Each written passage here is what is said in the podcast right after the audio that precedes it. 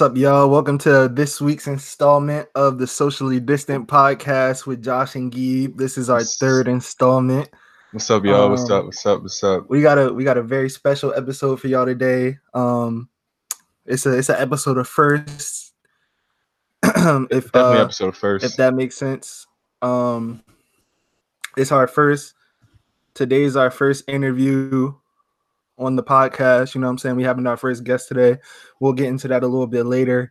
And then today is our first episode without M as an official cast member. We also gonna get into that a little bit later.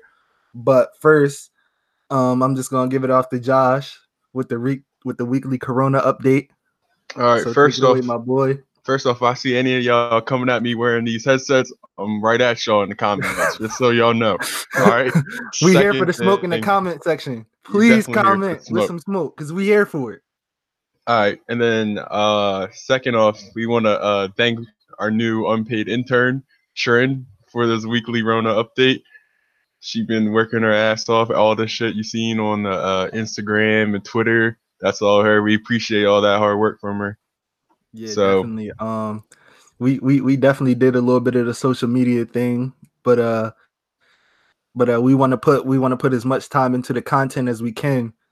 Uh, so she she decided that she was going to help us out with the with the social media aspect of the of the podcast because we want to have a, a 360 approach to to to our platform.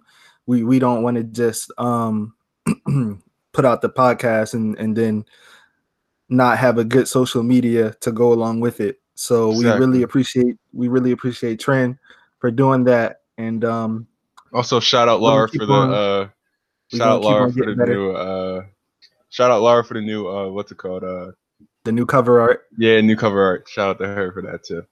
All right, but Yeah. uh, and, and shout out to CC for the old one. yeah, You know the vibes. all right. You done? You got any more shout outs before we get into this? Uh no, no more shout outs, bro. We can Alright. just get straight into the weekly corona, bro. All right. So, uh, what Trin has wrote up about remember to continue uh, to self quarantine and stay aside.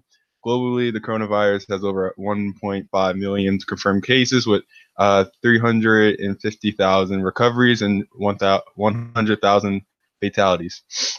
The U.S. Uh, total death has surpassed Italy's with a total uh, amount of deaths with 19,000, and Italy has a total of 18,000.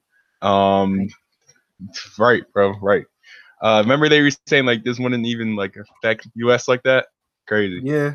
I remember I remember what they were saying, bro. They was capping to us. That's why honestly, that's why I don't I don't blame the people, the citizens for not taking it as seriously as they should have because they didn't know and what they was being told is, "Oh, we to have it figured out soon."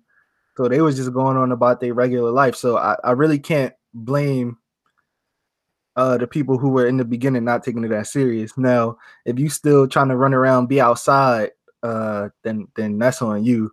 You just Yeah. it. So uh, as we uh, stated in the last podcast, this is the two and a half week mark, so everything should. This is why like we're the most uh, death tolls and everything like that. This is like the worst period that we stated before. So Yes, like it's uh, showing. peak. Go ahead. Now now it's like at its peak. So uh, it's going to like affect the most people right now, and um, that's definitely how it's looking because the numbers definitely going up. And if you if you feel any symptoms, like make sure you you go get checked out because because if you don't go get checked out, then you could you could be putting other people around you at risk, even if it's like the most minor symptoms and you feel good the next day. Still, make sure you you uh go see if you get a test. Yeah, real shit. So like that's why from here, uh, who's the guy that's Dr. Anthony? What was his last name? Fauci, Fauci. Yeah, that's the boy. Dr. Fauci been Dr. Fauci been everywhere talking said- about the yeah. Roni. So like, Yeah, if you want some if you want some good quality information on doc, on uh on the coronavirus, you know, just look up Dr. Fauci. He been everywhere over the past few weeks. Yeah, and he Um, said that after this week we should be like a turn for the good. So hopefully we should be out the crib like the next I don't know couple few weeks. weeks so maybe. Hopefully, because I know we're not getting out on the thirtieth, bro. Ain't no way. Yeah, we're definitely not getting out on the 30th. That's dead. Um, but just make Um, sure, even when we do get outside, just just keep on making sure you take precautions because it is going to be another wave of this in the fall too, and we trying Yeah. to make we trying to make that go as smoothly as possible. All right, then last thing Trin wrote, uh, the top British scientist of Oxford University, Sarah Gilbert, said there's an 80% chance that there will be a vaccine by September. Like every week, they're collecting more and more data about the vaccine. So we'll Like see. I said, we already talked about a vaccine last week. Y'all got that. I, I don't want no parts of it. I'm cool. Uh, y'all good. Um, so I know a lot of y'all been asking me questions about this. You know what I'm saying? Um, there have been a lot of people in my DM since we posted our statement. Um, people have been texting me about it.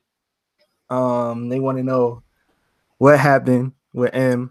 Uh, I definitely, I definitely think I did a good job of describing it without uh putting out anything too personal, I guess, um, in in the statement that I did release.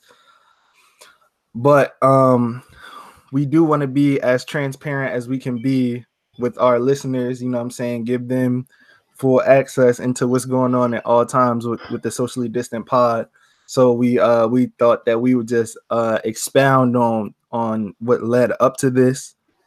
And I know Josh got a lot more to say than I do about it, so I'm just to go first and say that um there were issues uh between them two that that I would say predated the podcast. Um but you know it was always like nothing that couldn't be sorted out or figured out. But you know, over time things do things do uh take a toll on on on a relationship between two people. So, you know, I think that it just reached reached the point where it wasn't worth salvaging to the either of them, in my opinion, which is okay because you know people outgrow each other all the time, and that's I think that's what I feel like happened. They just had um two different perspectives on how to deal with a situation, which is fine. But I think that they decided that it would be best to uh, not continue the friendship, and with that came M's departure from the SDP. So, Josh, if you care to elaborate on Are you done? You done with your you done with your feel about profession? the situation, You done with your professional answer, bro?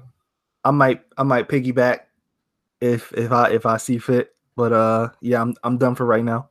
All right. So let's get it right into it. Let's get right into the shits, yo. All right, because I don't like how my name getting dragged around in these fucking streets right now. All right.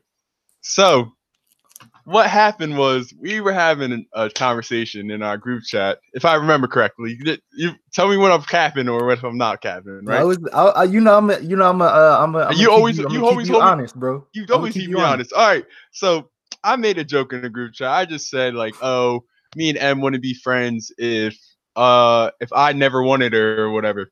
So being the person I am, Wait, I, wait, wait. You gotta give a background though. You gotta give a background though. I you want me to give the background? Give a give a little background with some context, because that that without How much background- how much- How much background you want me to give? just we about not- the- we not about what you said. What yeah, I said no, no, there? just about what I said there? just just why you said what you said. Oh, because she was talking about how how her freshman year, like how her and her friends were like so hot and everything, and how like her one friend uh had a boyfriend or whatever, and I was just jokingly said like, oh, if she didn't have a boyfriend, like they were, we wouldn't be friends because I would have went after y- er, her because I wanted her or something like that. I'm getting my point across, right? Yeah. Now, Okay.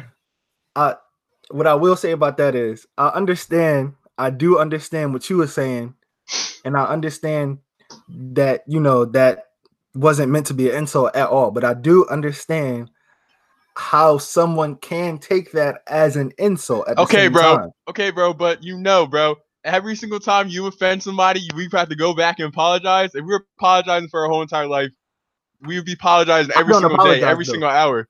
I'm not apologizing either for something that's honest, bro. Come on now. I'm not uh, apologizing. yeah, you was being hundred percent. You was being honest. So then, Like she talking about I'm a piece of shit. I ain't shit. I'm an asshole. I don't care about other people's feelings. Come on now, bro. That's some bullshit, bro. Come on now. Like I don't got no ill will to her. I hope the best for her and all that shit. But we're not gonna talk bad on me like that, bro. After all I've done for, her, bro, we're not gonna talk bad on me about that shit. Cause I made a joke, bro. How sensitive you have to be to not take a joke, bro. And everyone who know me know I joke around all the time. So we're not gonna do that shit, bro. And, and if you want to like live your life apologizing to everyone who offends you, bro, that ain't it. That ain't how you live life, bro. I'm gonna let you know now. And if someone who don't think that right, then y'all can come talk to me about that shit. Cause that that ain't what, no way to live way to live your life, bro. I'm, I'm gonna be honest with you. Basically, my man said he said what he said. He's unapologetic about it, and if anybody disagree, they could eat a dick. That's basically how I feel, bro. That's basically how I feel because, bro, you go like in life, you go and offend people, bro. People not gonna like shit that you say. People are not gonna like shit that you do, bro. You're not about to just like apologize every single time you offend somebody. You go your whole entire life apologizing. You think Kobe apologizes to people? You think Bron apologizes to people for offending somebody throughout their career and shit? You think you think Bill Gates apologized to people? Come on now, bro. Nah, we not doing that, bro. I also feel like um me personally, I don't know if you agree, but there is a level of professionalism that I would have liked to that I like to maintain. Bro, and, and if the, we really want to get if we really want to get into shits, M didn't care about this shit, bro. If we really want to give a fuck, if we really want to care, bro. I, I don't know. You probably not gonna say because you're professional, but I'm gonna give I'm gonna keep it a beam with everybody. Yes, listening. M did not give that's, two that's fucks was, about that's this what I was shit, about bro. to get into. That's what I M was did not give two fucks about um, this shit, bro. She didn't like want to. She didn't want to promote this shit. She didn't want to do no extra work. She's talking about give me a job. No, bro. I'm not trying to like. I'm just that's just what I saw, bro. I could be wrong, but that's how I, I felt. Before, um, there is a level of professionalism that I would like for uh this platform to be conducted with, and I would say that all that wasn't being carried out at all times on her. Bro, you know, bro, you know what we get into every single day, bro. We talk about this shit all the time. We talk about, oh, how can we make it better? How can we do this? How can I get this? Who can I get on here? She, we a- we asking her, oh, who do you want to interview? How do you feel about this? I don't care. I don't care. Anybody. I don't care. That's fine. Come on now, like we trying to actually like do something like productive around here, bro. Not we don't need I don't cares around here. I actually yeah, saw some. Let me say. Let me see. I found some. Saw something on like Instagram today. It's like you can't get corrected without being offended. You'll never go in life, bro. That oh, shit stuck in me today, bro. That shit was perfect for that shit right hit. here. That shit hit, bro. That shit hit, bro.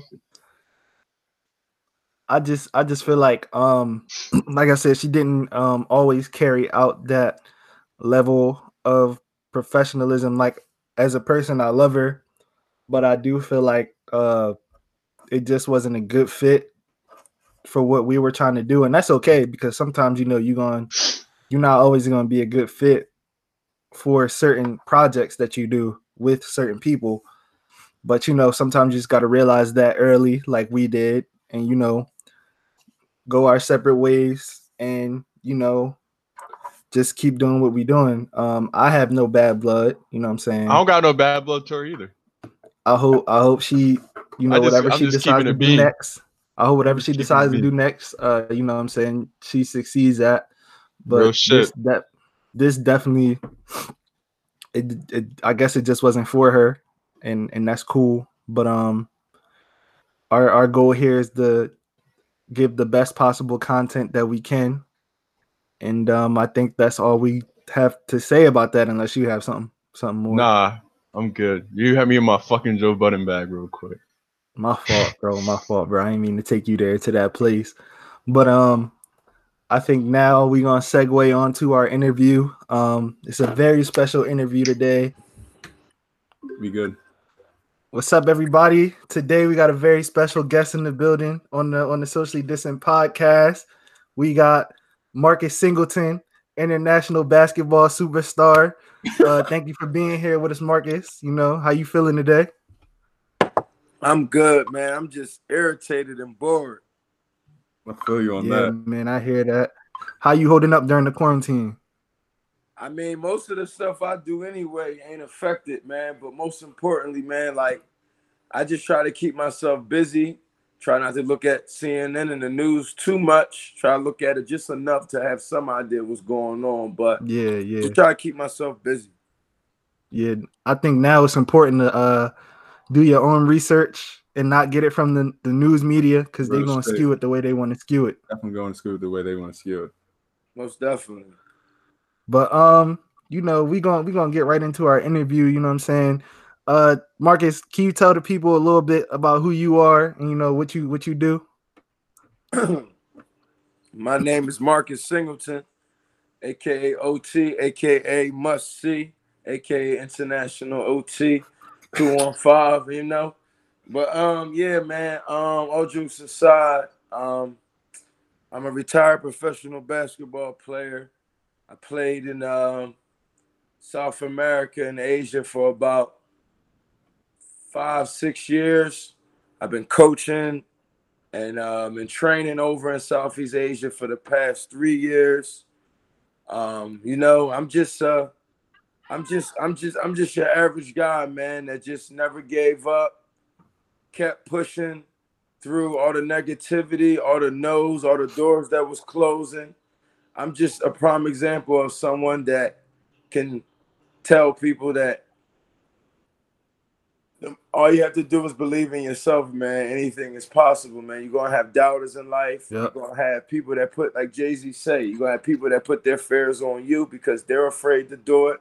Mm-hmm. But um, you know, I'm just an ordinary guy that just like chased his dream. And you know, I didn't make it to the NBA, but I was able to successfully play professional basketball overseas for a few years, form a lot of relationships, um, start some businesses, and now I'm coaching and training kids now. You know, So Yeah. like let let's talk more like about like where do you first like start playing basketball? Let's just go there.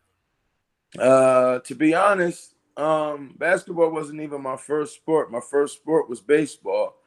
Um, but I probably started playing basketball at like the age of maybe eight or nine years old, maybe Mhm. eight or nine.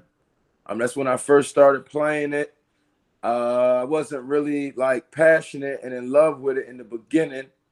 Um, I first became passionate and real serious about it um, when I first seen uh, Michael Jordan, and I believe that was the when I first saw him play. I think that was the ninety one or ninety. I think ninety one when he won his first championship. Yeah. Um, matter of fact, it wasn't ninety one. I was too young then. This was I think nine six when they when they beat uh Utah. Okay. Okay. You know, when I was around like Alright. ten or eleven years old. That's when I really started five, taking real serious around that Mhm. time.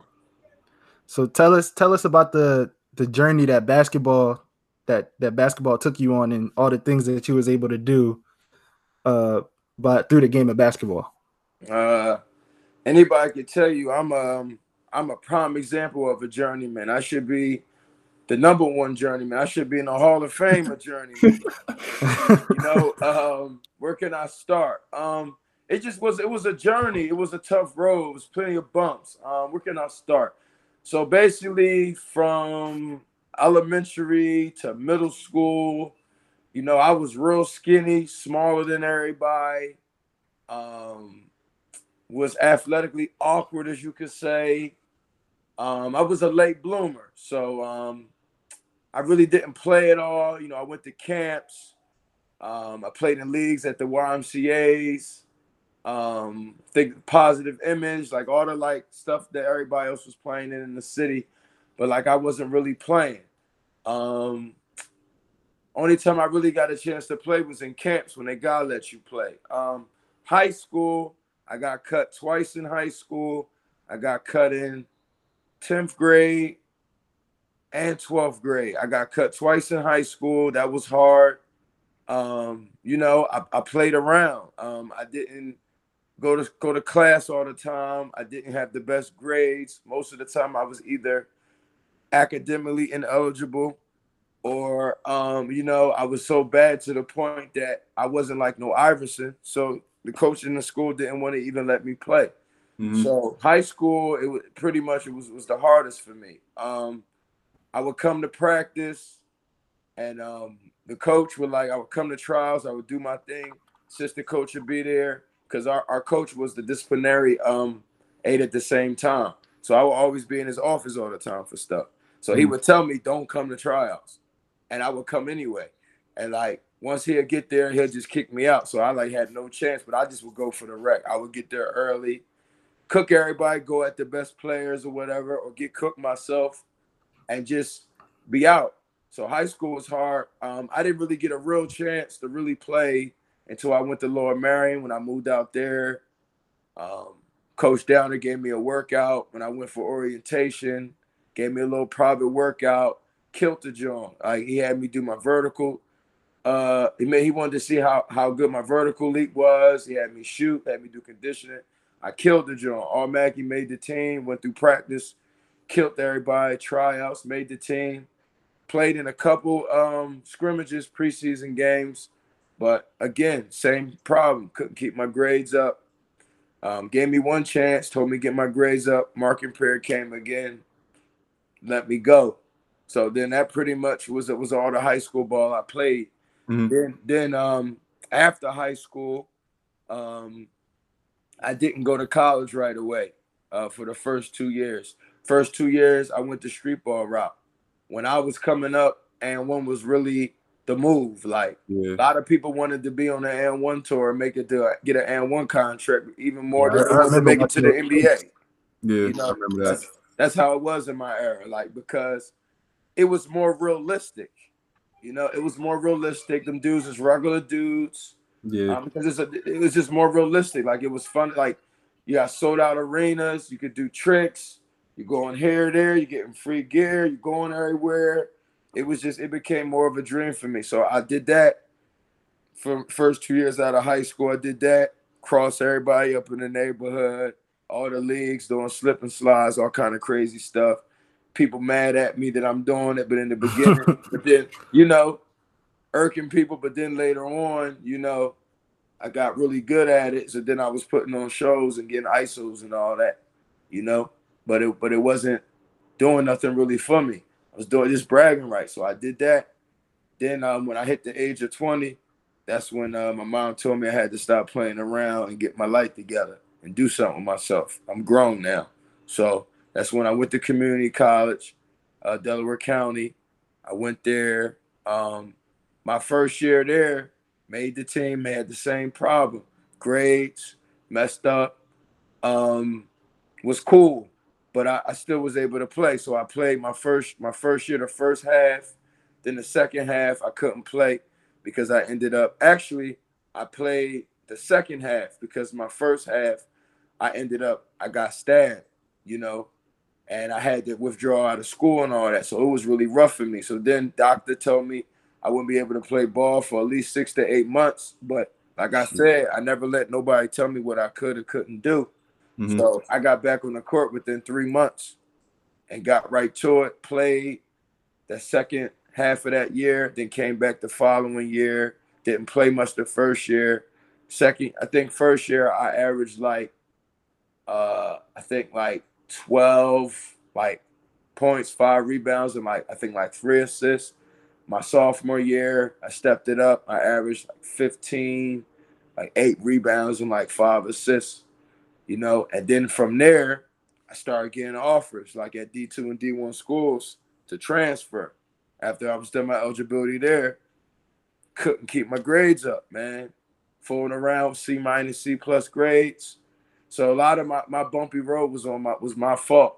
But I did that and uh actually Phil Martelli, I knew him from going to the camps and all that from ages 8 to 18. I, I talked to him. He actually gave me a green light. Said if I could get and graduate at DCCC with a 2.5, um, he said that I would automatically be on the team and I would be good. I would have to earn my own playing time. Got up to like a 2.4, couldn't get to 2.5, man. So I lost that opportunity. So then from there, I'm losing all the offers because I can't get my grades up and, and my clock is, is ticking. So then I ended up transferring to Slippery Rock University where my junior college coach knew the coach there. So he got me recruited there, and I was gonna go there and play. And then last minute, they fired the coach. They bring in another coach. So then I'm I'm stuck. There's no other school. So I go there and I had to try out. So I went from having a spot to having to try out. Everybody that's played collegiate basketball, they know when new coaches come in to bring in their own recruits how it goes. Mm-hmm. You know, so Mhm. I had know to prove exactly. myself. So all that, all that, all that time at, at, at JUCO, from getting stabbed, from fooling around, taking almost two and a half years to finish a two-year program, I burnt out most of my eligibility on the D2 level. My D1 clock was done. I only had, let me see, I think I had, yeah, I had two semesters left, but I only played two years at the JUCO. So um, because I didn't have my um, associate's degree in time, I had to sit for a semester. So I only had one semester left. So he just was like, "It's no point." So then I just practiced and I played in the murals with the team and all that and did that. And I just worked out and stayed in shape Mm. and just like just always was in the gym, always was lifting, always was running, and just stay ready. Like I was in better shape than dudes that was on the team. Mm-hmm. You know, like I was lifting with them. I was calling them up, like, yo, trying to go running? Like I like like we was like getting it in. So then after after all that, when I finished all that, I was like, man, I probably won't never play ball like on a high stage ever again. But I just, you know, I didn't give up. I came home, played in the little leagues and stuff like that, stayed in shape. And then uh from there, bam. And then from there, I just I kept playing in like rec leagues, and then there was a semi-pro team that started in West.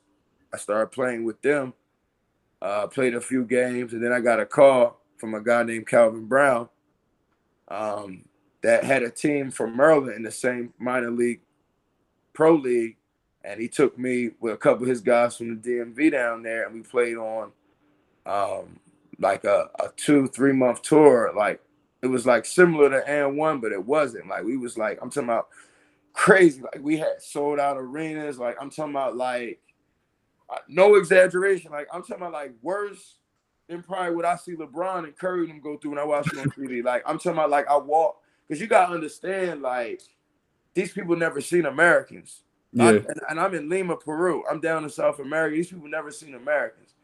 And then and then on top of that, they definitely never seen no black Americans. Yeah. And then third, black American basketball players. Yeah. So like Yeah. this is the closest they're going to get to like being around these NBA players. So like I'm talking about walking in the arenas. I'm talking about like I got a hat on. Somebody snatched the hat off my head walking in. I'm talking about like crazy, like women screaming, begging me to give them their number, their Facebook, like like por favor, Facebook, Facebook, like like I'm talking about like crazy, like to the point that like I'm like, yo, at this is what I'm going to do down here, what they go through on a daily basis. Like I'm talking about, I can't even eat with my teammates in the mall, people walking up to me with the I'm talking about like not even asking, like putting the pen and the paper in my face while I'm eating. Like it, that was just like a humbling experience, man. Like some people down there let it go to their head, but it was like a humbling experience. So that's where I really started. You know what I'm saying? On that tip. And I did that two years in a row out there, form relationships and all that. And then from there, bam. Then I just started getting phone calls from people like, yo, come to this camp, come here, come there, go there, get cut, go to the next one, get cut, go to the next one, not give up. Bam, bam, bam, bam. Mind you, I'm a 6'2 two guard. So we dying in this business. Mhm. You know what I'm saying? So like I'm grinding bad. So then after after all that, then I just kept I just kept pushing and and and and, and um I ended up getting a call. I went out to DR, got invited out there, was playing in tournaments out there. Um, I ended up being on the same team as Jamichi Rice. Y'all know Jamichi Rice is that's the youngest son of Glen Rice. Mm. So I'm I'm in there practice one day. Glen Rice comes walking in practice. So I'm looking. Mind you, I was a kid when he was playing for real. So like he walk in, I'm looking like, yo, man, where do I know this dude from? And then like I'm looking like, yo, that's scratch man. I'm like, yo, that's Glen Rice. Mm-hmm. You know what I'm saying? So then from there, I'm just forming relationships. You know what I mean? From there, like from there, and then from there, like I just kept grinding. Every time I came home, I would just go go get back in the gym. And then I had opportunities. I got invited to go out LA and train with the pros and a lot of them NBA guys that be in the summertime. And I just went out there for like four summers in a row. And every time I was home, I went out LA, practice. Who like I'm telling about I was in the gym with the Thompson brothers, Klay and Mychel Thompson one time. One time Stanley Johnson was in the gym. Harden came in there. JaVale McGee. Like just a lot of people that like people would be like, yo, like I'm talking about like this regular, like no Hollywood, like no, let me get your autograph. Like dudes just come in, yo, what's good, bro? Where you from? Type, just get to it. Yeah. Before Rico Hines, I don't even know if Rico Hines had that going on at that time. I think it was just starting. But I'm just out there like with all these type guys, man, and I'm like in the gym with them working out, hooping, working on my hand, my game, my condition. I'm just in there with them, and it's like that was my first time really being around them type dudes, seeing and playing against them, and like, yeah, like it's really levels to this. Like, Yeah. like it's really levels to this. Yeah. Like I'm talking about effortless, like no sweat, just like I'm talking about like the worst NBA player you see in there will give you a hundred, like, like, like with no problem. Damn. Like I'm out Venice Beach, George Hill, he an average NBA player. I'm talking about he getting 50 balls out there in one half God damn. like like easy. So then from there, I I formed relationships with people and I grinded, and I just got to where I needed to get. And then from there, I got that's when I got flew out Asia and I start getting out there in that mix. And the next thing I know, I'm out Mongolia where Genghis Khan and them from. I'm out there. saying, I'm out Mongolia. First, when they said Angolia, they said Mongolia. I'm thinking of Angolia, like when Barkley back in the day, Dream Team elbowed the dude in his chest. Oh, yeah, yeah, yeah. I know. That's you- what I'm thinking. Like, I ain't going over no Angola. I'm cool. but they like, they like Genghis Khan. I'm like, for real. So I go over there. That experience was crazy though. That Uh, experience, like, I'm talking about, it was nothing like the DR in, in Peru where it was love. I'm talking about everywhere I go, people trying to fight. Yeah. Like, Rumble, like Mongolia, like I'm talking about, like I couldn't do nothing. Like you couldn't go to the club, dudes trying to swing on you. You can't go out to to to to, to the restaurant, the bar. I'm talking about like it was, it was just bad. Like that was the only country I've been where like I, I love y'all out there. You mean no disrespect, y'all could be like that's the first place I ever been where I felt unwanted. Yeah, that's the Mhm. only place I ever been. And, and I wasn't really feeling it there. I had a homie from college that was playing in Singapore Southeast Asia. He like, look, it's three teams out here looking for a guard right now, man. Bam! I, I negotiated with the three teams, and that's how I ended up in Singapore. I played with two different teams out there, and then from there, like I said, the relationships kept going, and then so that's where I'm at now, where I'm training, coaching kids. So like, I go over to any of them countries in Asia anytime I want, and do my own private lessons, set up my own camps, or do a collaboration with somebody else. But like, it, not, it was never given to me. Like nobody never like, yo, that's my man. Give him a jersey Mhm. look out or or, or Mhm. or like I, somebody knew my mom or knew my uncles. Nah, it was not, I ain't never. I don't know what it's like to have no silver platter laid out for you on no basketball court. I had to always work for it. Yeah, I feel you on that. So like let's go off let's go off those like moments that you had like overseas. What was your favorite? What was your least favorite? You think? Uh, I say you talking about like why like like just being out and about, or you mean like like your like your best memories playing basketball overseas and, and your worst memories playing basketball overseas. Uh, okay, best memory. My best memory.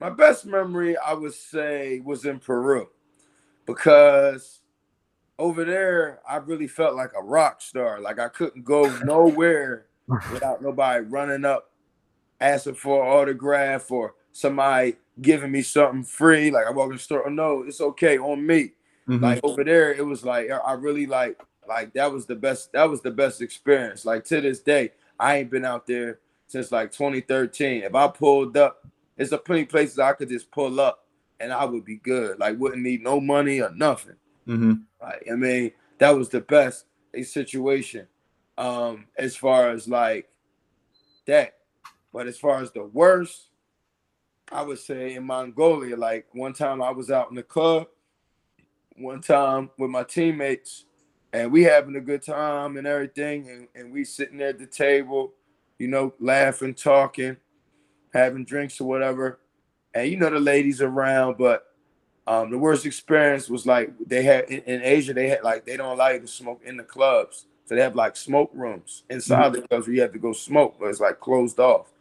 So like I was with my team and like everybody out there smokes cigarettes heavy. Like I'm talking about they smoke cigarettes before practice, after, like it's nothing. And still be in shape. Like, you know. That's different. Uh, that's that's that's that's like some 1950s level different shit. Yeah, mm-hmm. that's how they are. Like you know, you see somebody in the states chain smoking cigarettes, they not gonna be able to outrun you on no court when it's time to do suicides. Mm-hmm. But over there, don't be fooled. But like I, we was in the club, we was I was in the smoking room with them chilling while they was sitting there smoking, and this dude walked up. He was like um, probably about your size, gig, maybe a little taller. Walked up on me and was like, hey, I, ne- I never met Amer- like black American players. I love y'all. Y'all the best. Took a picture, selfie, shook my hand, all that. Then like I was with them later on in the room again. They went back in there like an hour later.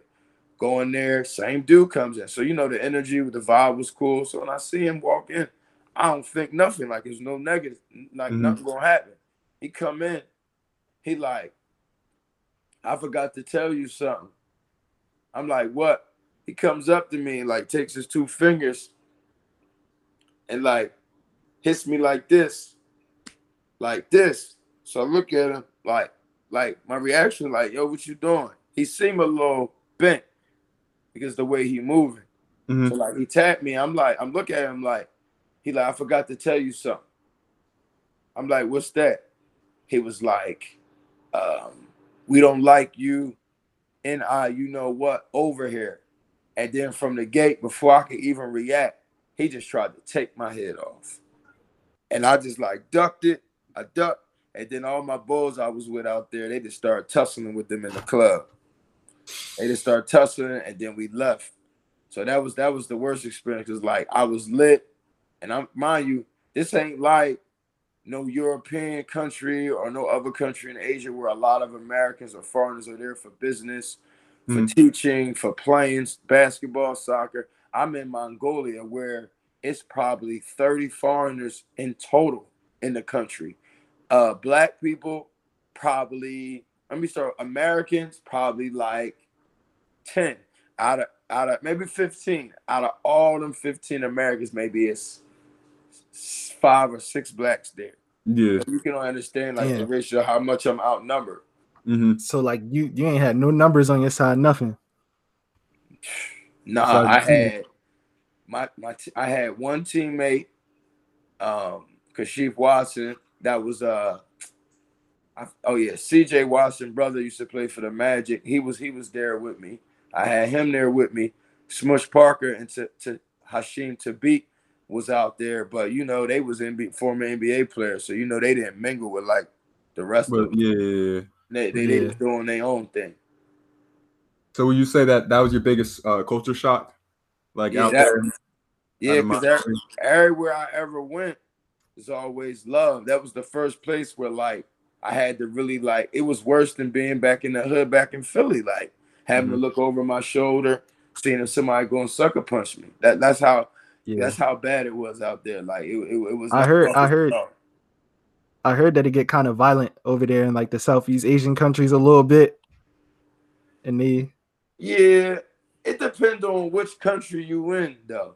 Um most of the Islamic, like the Muslim Asian countries, is pretty peaceful.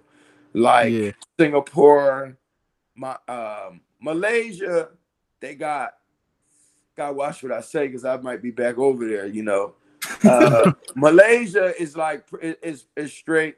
They got um, JB, um, a small like city on the border of Singapore. It's like people be getting robbed and cra- but like their standards of like violence is like they might have like five people get robbed in a year and they think it's like the most dangerous place to be. Mm-hmm. You know, yeah. so like um they're they're pretty Indonesia, it's straight there. Another like Muslim ain't no problems there. Um, Philippines, you know, they they wouldn't hurt a fly. They Philippine like Filipino people, they don't want no trouble, no violence. Um, it's pretty chill. You don't worry about nobody really. The places in Southeast Asia where it's crazy, probably at, I would say probably like Cambodia. Yeah. Probably wild out there. I ain't never been to Cambodia. Um, probably Cambodia. Um, Vietnam, maybe. I don't know. I've never been to Vietnam. Mm. Um, but yeah, so it, it, it, it get it get crazy and some probably Thailand probably could get a little crazy, but it, it, it also depends on who you who you hang with, who you around, what you Yeah. getting into. You know, if you out there thinking, "Oh, I'm an American and I could talk to y'all any way I feel like it because I'm from the U.S., then you're being you you you're being in, in, in, in some in some deep, you know what, man. Yeah, for sure. So like out of all the all the places you've been in your career, what's what's your favorite place uh to play at? Like where where was your favorite place that you played? Like your arena could be nothing to fan, something like just that, how you had your best game, some like favorite whatever favorite place. Uh, I would say the favorite place I played would be Singapore because it was very safe, um, very secure. You don't got to worry about no violence, nothing like that. But like from fans and all that. But like, um, I would say Singapore because like everybody in the in the country when we were playing, they people would leave work, would leave school early. I would say there. I would say the most challenging place I ever played, like as far as like, I would say the DR, because when I played in the DR, like we was like straight in the hood, like dudes on the sideline with- with machetes in their hand, talking crazy, Damn. stuff like that. Like that was the most challenging place I would say. Even though Mongolia had to deal Mhm. with all that, but like I didn't have people like on the side of the bench with a machete in their hand. Yeah. So like what was your uh what do you think was your best game throughout all your career that you can think of off the top of your head? And and not not just professional, just anywhere. Anywhere, anywhere. Um, I would Like, how my many- best bet, my best game was my sophomore year at college. Um, we had a scrimmage with uh American Christian with Tyreke Evans. Um, they used to practice at the same facility where we practice at. Um, and they wanted to give an early glimpse of Tyreke Evans. Everybody knew he was going to NBA. So CN8 came out. Um, and it was it was crazy. Like it, it- the game was like right outside of Chester. So it was like all of Chester, like no Philly. Mm-hmm. It's just me and like one of my teammates from Philly, and that was it. So it was like me versus first them in the whole city of Chester. I'm talking about like I watched Tyreke Evans. Like I used to see him practice.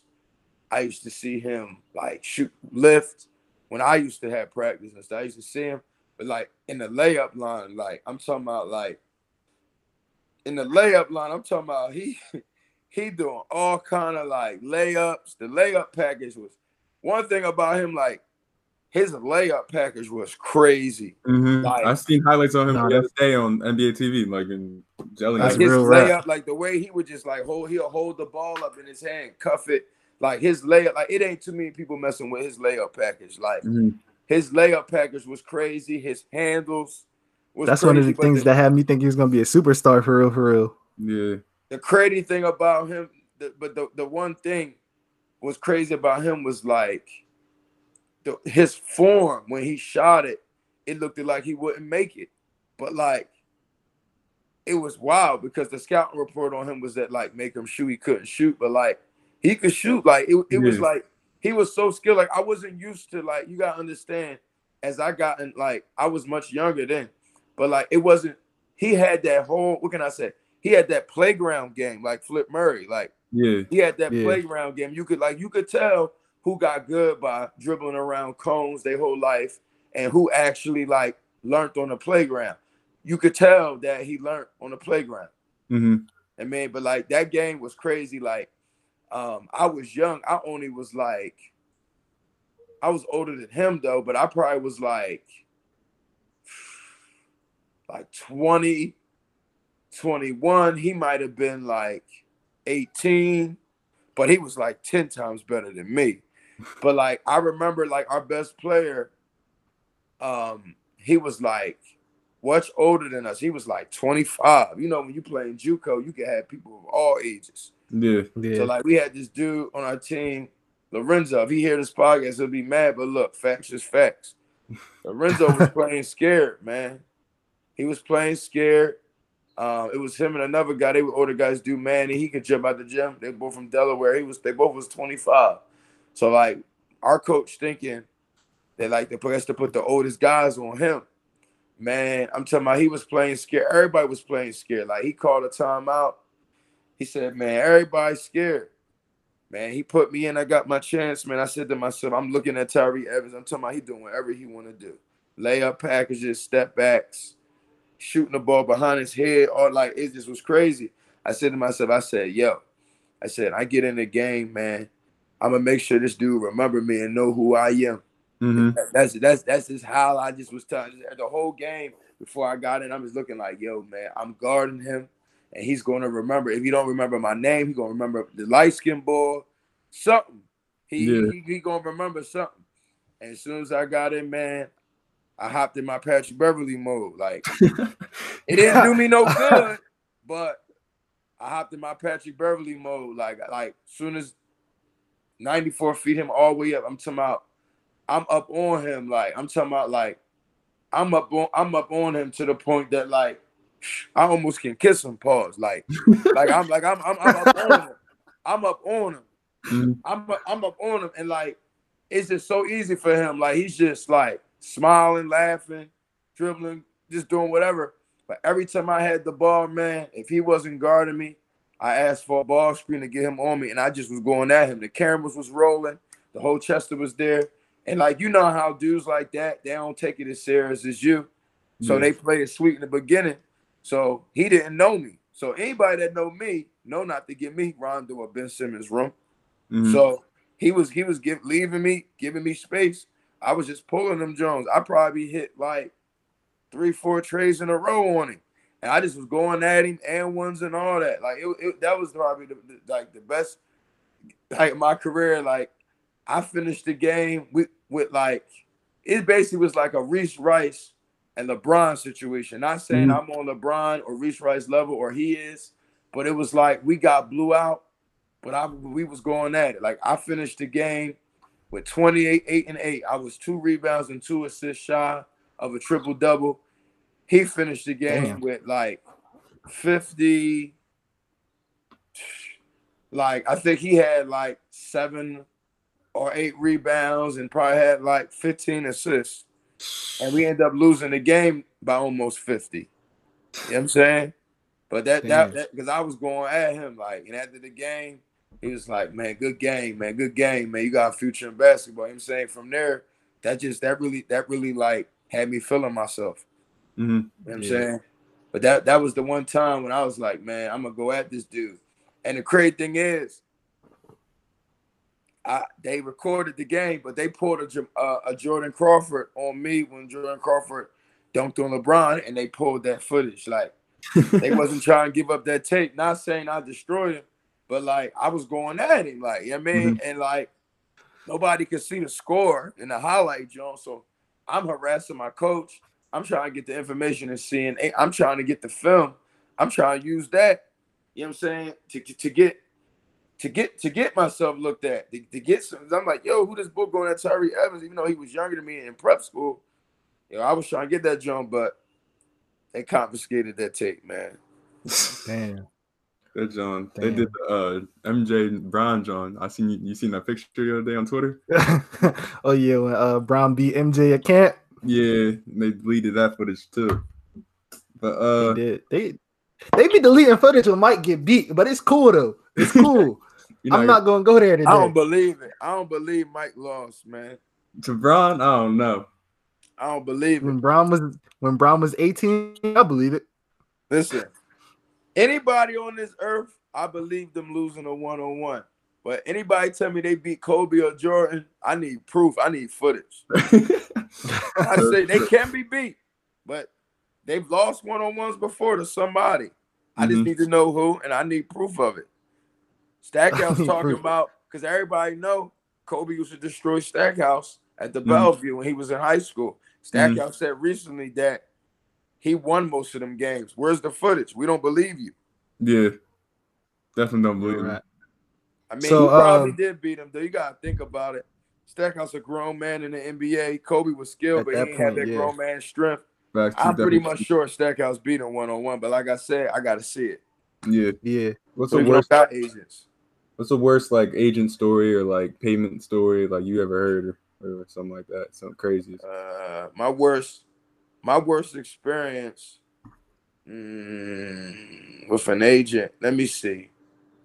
Mm, let me think. Man, you got me thinking like I'm like 50. I got to think back. Uh, yeah, my my. Let me see. Yeah, my my worst experience was this agent I had. I forget his name, but it was called. I think it was called Aspire Management. Guy from like I think he was from like Ohio Mhm. was was managing me when I was playing semi-pro in the states. He was like the most unprofessional. He reminded me of like a public defender that walks in a courtroom with like a two with a suit looks like he got it from the Salvation Army. Um, like he just like he wasn't working. Like he did. I'd be like, "Yo, what's up? You got opportunity for me? I let you know, let you know." Um, it had no, but I never had no like. If you ask me like, did anybody ever swindle me out any money or do anything sexy like that? Nah. Um, I I fired um one of my agents, my actual second agent. His name was Juan Carlos Garcia. Um, he just was lazy. Mhm. Like I was getting offers and doing stuff on my own. And I, I won't say I had the best resume to work with, but he just was lazy. Like I just was getting doing so much on my own. And I was he got to the point that like he got so mad when I when I got this job offer and he was trying to get his cut, but I told him like you didn't help me get this job. Yeah. I got this on my own. And like I had like a little battle with him, like to get him out his contract with me to get another. But that was it. Um, had this guy John Watson in Australia. He was from Australia. He was the best agent I had. Like I'm talking about, he always would check on me, ask me how's my family doing. Um, he would like this, this like call me, ask me like regular stuff, like how am I feeling. He would like um send me like advances before I got my money from my contracts. Like um invite me to come visit. Now I could bring my girl down Mhm. there, stay at his home. Like he just he was like he made me feel like it was more than just business. Yeah. Mhm. So uh so like what's your uh, advice to like young Coopers that want to like probably like make the NBA or if they're not good enough make NBA, go play overseas? My best advice to, to people number one, do your schoolwork. Don't make it easier for a coach to cut you because your grades ain't right, or make a coach Mhm. be forced to cut you because your grades not right.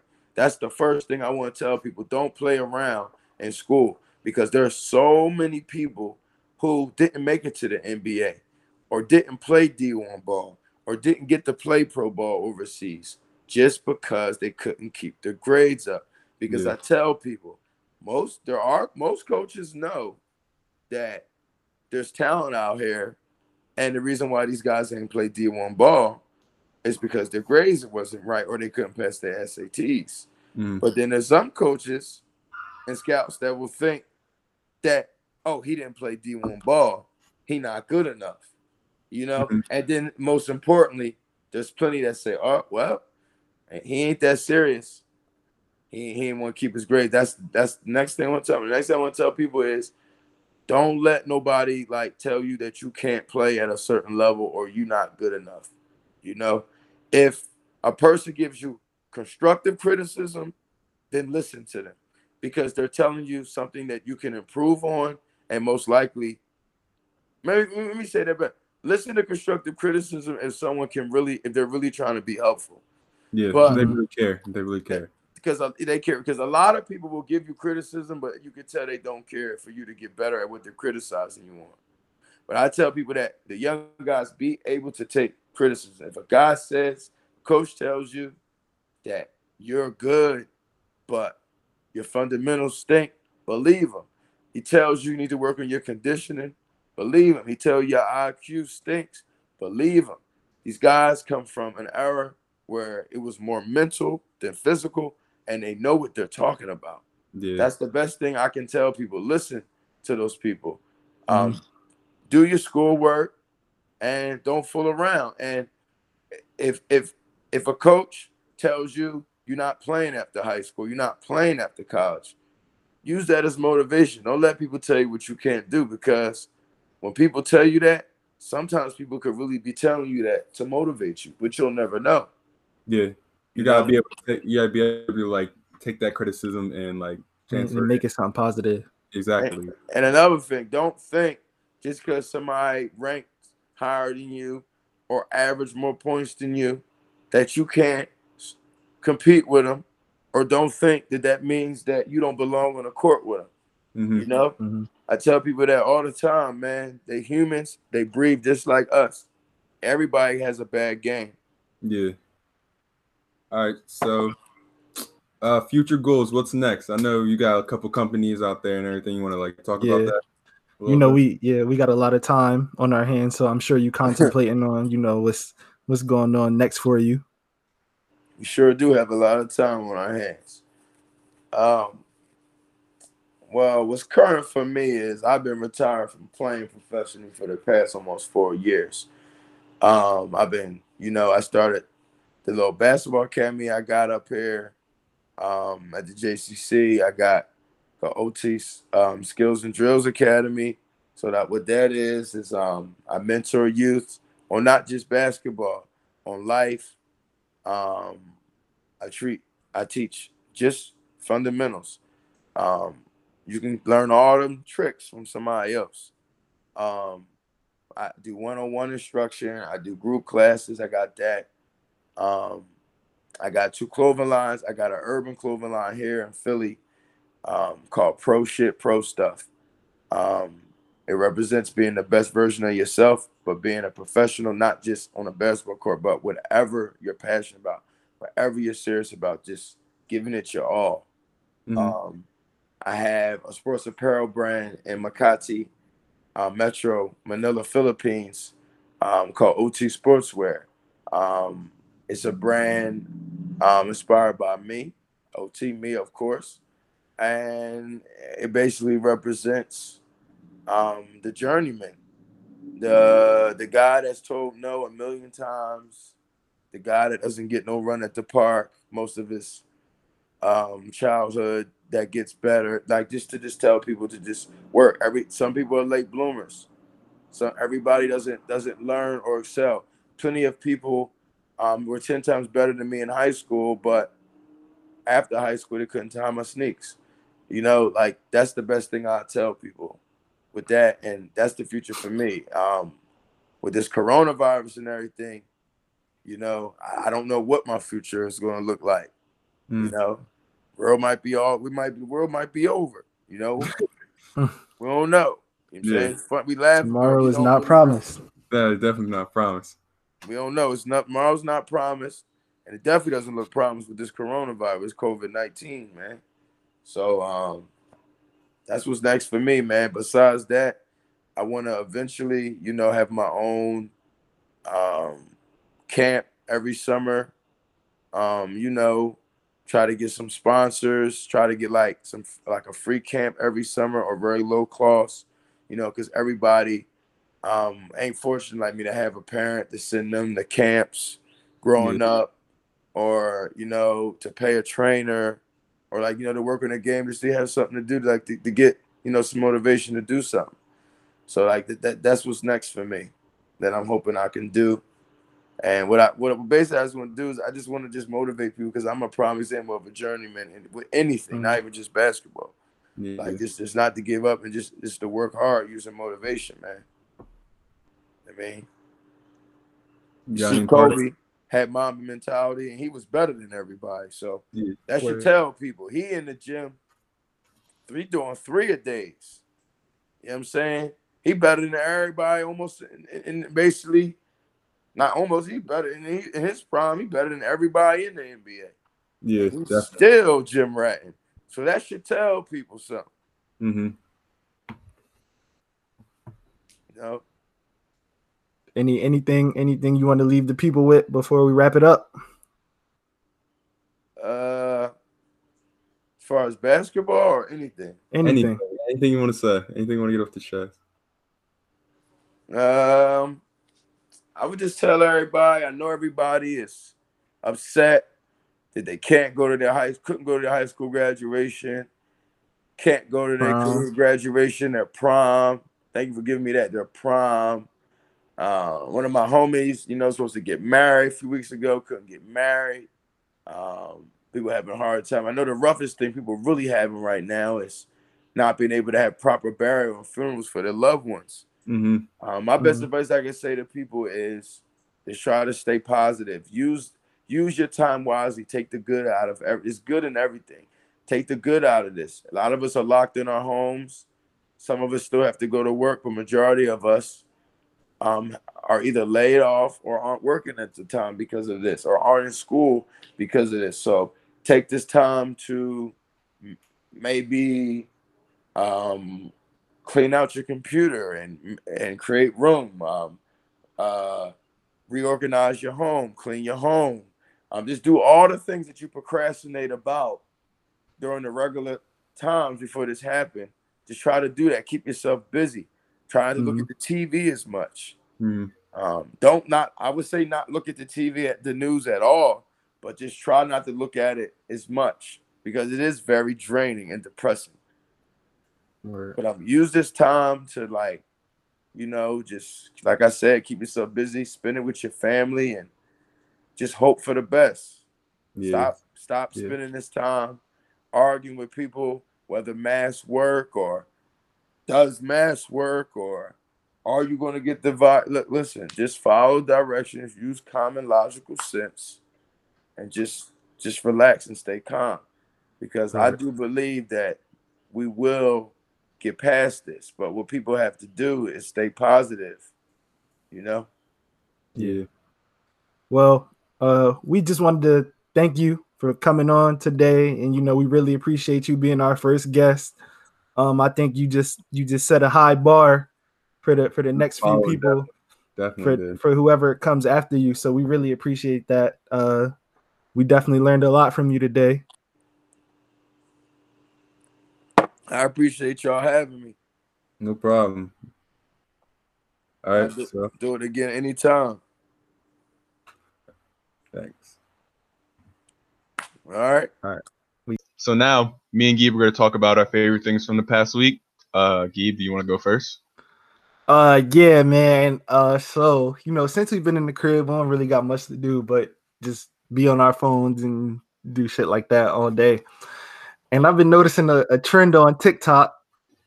Uh What's the it- trend? well, two trends on TikTok. Uh it's the uh the YoungBoy fans be like and from All American be like, yeah, I don't I don't know if you y'all seen these, but these shits is really hilarious, bro. Like these niggas really be going around acting like they YoungBoy, being aggressive, like walking around grabbing bread with their bare hands, squishing it. Uh, then the little Spencer James Jones, they talking about how Spencer be angry on the on the show All American. It's it's it's honestly comical. There's a lot of people doing it, but it's it's one of them things that's not getting old the more you see it, like because everybody doing it differently, and I Yeah. think it's funny. And and you know, I really I really like watching people express their creativity. You know, what I'm saying through TikTok. It's it's a very creative place. Hey, y'all, go check out my TikTok, yo. I just got 2,000 views on my job, bro. I'm up here. And I got, You- a hun- you I got two, I got 200 something likes, bro. Go like You- my shit. You you was running it up on the talk, huh? I was. I'm trying to plug myself. Trying to get TikTok famous sorry. As you should, bro. Go ahead, bro. What's your, what was your favorite things from this week? my favorite thing is quarantine radio, bro, by Tory Ah, Lanez, bro. Tory. bro, that shit keep me entertained for hours, bro. I'm supposed to be doing shit. I'm just sitting here on my phone, just entertained, bro. This nigga's really stupid as hell, bro. Like he just be saying quarantine, quarantine all the time, bro.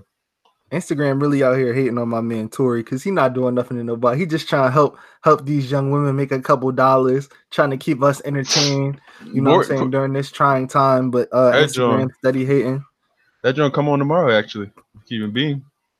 Yeah, another another thing, another thing is uh the little the little DJ battles, the beat battles that, that Ah, everybody been having. Bro, DJ Premier and uh And RZA, RZA. John was John was amazing, bro. DJ D-Nice doing his little sets like nightly. Like he really been doing a set every day on his little club quarantine live and hasn't repeated a song. And this been Bro, going on for like two weeks, bro. Two weeks. Like shout out to all the people that's been, you know what I'm saying, doing their little DJ sets, doing little, little concerts from the crib. Like this this is the type of stuff that's really keeping us going. Um y'all y'all essential in my book, especially you, Tory. Especially you, Tory. You really like you really keeping me entertained, bro. You you out here, it's it's some it's some bitches you got out here and you keeping their lights on, Tory. You keeping their lights on, and all they gotta do is pour a bottle of milk on themselves, Tory. That's they doing they making more bread on their little cash app than they do from their job. right now. All because of you, Tory. That's essential. That's essential work. Fuck out of here. All right. Well, I think because I think that concludes this week's episode of the Socially Distant Podcast. Uh, just know that we post every Wednesday at three on Spotify and SoundCloud. The YouTube comes out a day later at three o'clock. Um, follow us on Instagram and Twitter.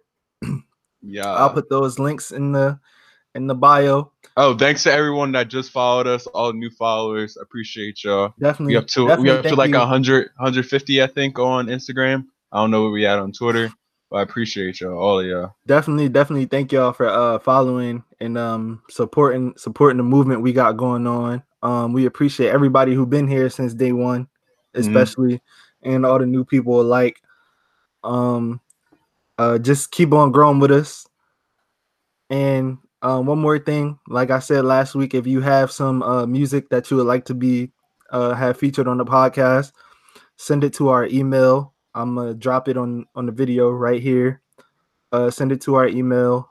I'll post something on Instagram about it too. Don't don't put it in our our Instagram inboxes because we're not gonna look at it. Not at all. Don't don't answer our questions with with the link to your music because we're not gonna do that. Not at Be all. professional about it. Be Email professional. us. Email us. You know what I'm saying? And and you might get featured on here. You know what I'm saying? Because as we're growing our platform, we would like to see other people grow their platform too. Word. So, uh, so you know, we we trying to put put some people on that some people might not have heard, and you know, the best way to grow is word of mouth. But that being said, thank you for tuning in for another week, and uh, we'll catch y'all next week. Peace. Look, I'm the type to put 22 inches on the motherfucking bench. Only fucking with myself, never follow trends. Too many niggas got 'em, so I stopped wearing Tims. People shame I do it for your wife and her friends. Cartier gold frame, see the money through the lens. Never ask a nigga what's his means to his ends. If you ain't hustle with me, we ain't close enough friends. And I'ma keep